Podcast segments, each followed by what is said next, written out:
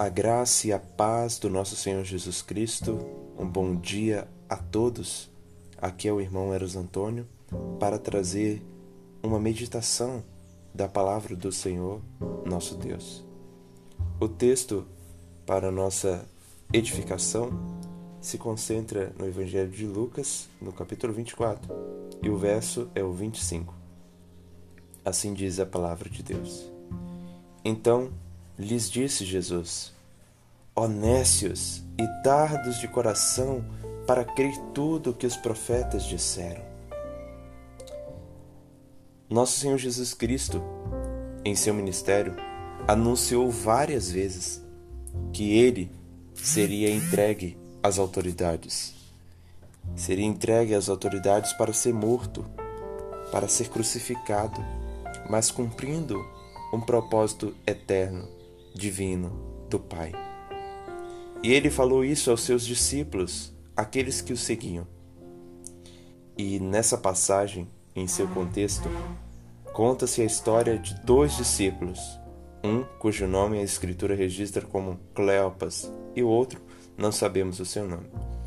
Mas esses dois discípulos, eles estavam caminhando para uma aldeia chamada Emaús, que ficava 12 quilômetros de Jerusalém. Isso após a ressurreição de Cristo.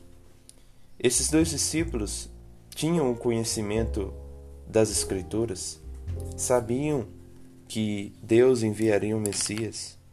Eles ouviram as testemunhas que diziam que Jesus Cristo ressuscitou, mas mesmo assim continuavam a caminhar para Emaús, distanciando-se da cidade de Jerusalém. E nessa passagem, nós observamos a advertência de Cristo sobre eles, os chamando de nécio e de tardos de coração, para crer tudo que os profetas disseram. Diante disso, nós extraímos algumas aplicações para nossas vidas muito importantes. O primeiro, primeira lição, a primeira aplicação é que o conhecimento não é suficiente para gerar fé em nosso coração.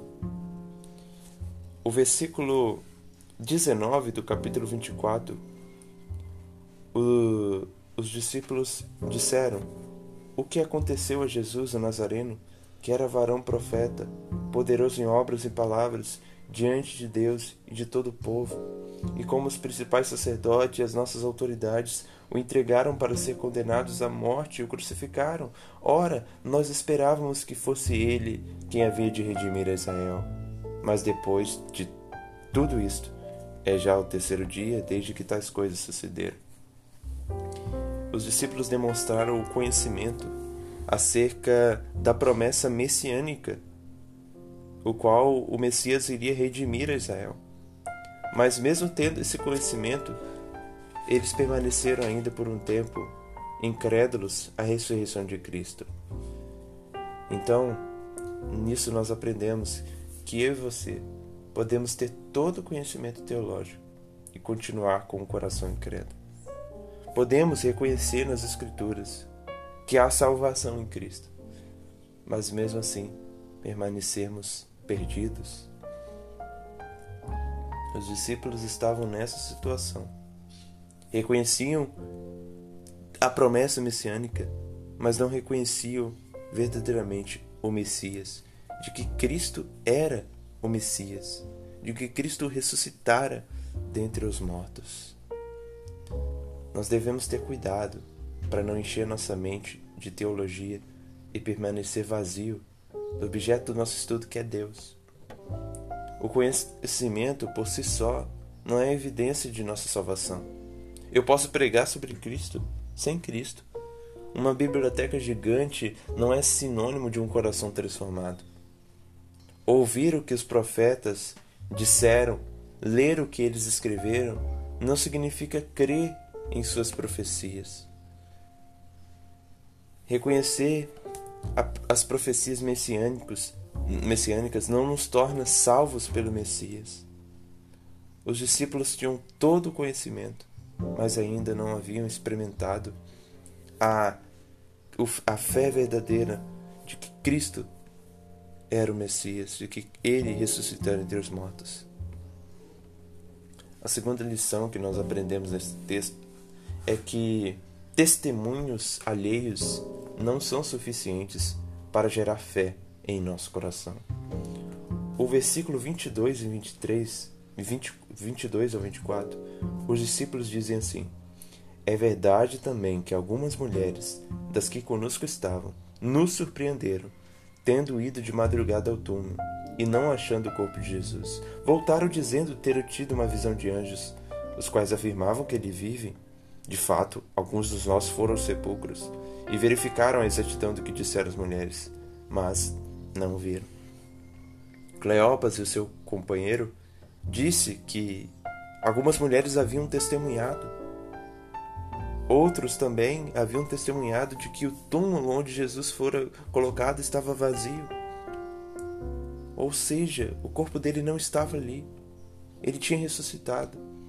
Mas esse testemunho não foi suficiente para eles. Eles permaneciam ainda nécios e tardos de coração para crer de que Jesus Cristo venceu a morte e ressuscitou entre os mortos. Nós podemos ouvir todos os tipos de experiências com Jesus, mas mesmo assim continuar com fé. Não podemos nos fundamentar em experiências alheias. Não é porque eu admiro como Cristo se revelou aos outros que ele se revelou a mim. Eu posso ficar perplexo ouvindo alguns testemunhos, mas isso não é suficiente para, para que eu creia. Não são os testemunhos de outras pessoas que me farão a crer. Eu posso ouvir várias histórias de pessoas que tiveram experiências com Deus, e permanecer ainda sem uma experiência direta, afetiva com o Senhor. Então, primeiro, eu posso ter o conhecimento teológico e permanecer sem fé. Eu posso ouvir testemunhas de pessoas e permanecer ainda sem fé. E isso, ter apenas esse tipo de conhecimento, faz de mim um tolo. Jesus Cristo disse: honesto. Vocês têm todo o conhecimento, vocês ouviram as testemunhas, mas vocês ainda são nécios, são tolos, porque os seus olhos estão cegados. Seus olhos estão cegados. Vocês não reconhecem que Cristo ressuscitou dentre os mortos? Porventura não convinha que o Cristo padecesse e entrasse na sua glória? E aqui nós aprendemos que devemos nos perguntar se o estudo bíblico, se o testemunho que ouvimos tem nos tornado sábio para a salvação, ou nos tem estagnado a ser um tolo por causa da incredulidade. Se for para estudar as Escrituras sem que o Espírito Santo abra os nossos olhos, nós estaremos apenas armazenando condenação para nós no dia do juízo. Esses discípulos só tiveram o coração transformado quando o Senhor abriu os olhos dele e eles o reconheceram. Nós devemos orar fervorosamente ao Senhor para que, quando estudarmos as Escrituras, quando ouvimos o testemunho, quando estarmos em oração, devemos orar na dependência do Espírito Santo, para que o Espírito Santo abra os nossos olhos não é a força humana, não é nenhuma indução psicológica, mas é o próprio Espírito Santo que pode abrir o nosso coração para que assim venha, possamos crer em tudo que os profetas disseram, de que Cristo ressuscitou dentre os mortos e entrou na glória para a nossa salvação. Que apliquemos essas verdades nas nossas vidas e possamos, com temor, orar em fervor, a fim de que Cristo habite em nosso coração.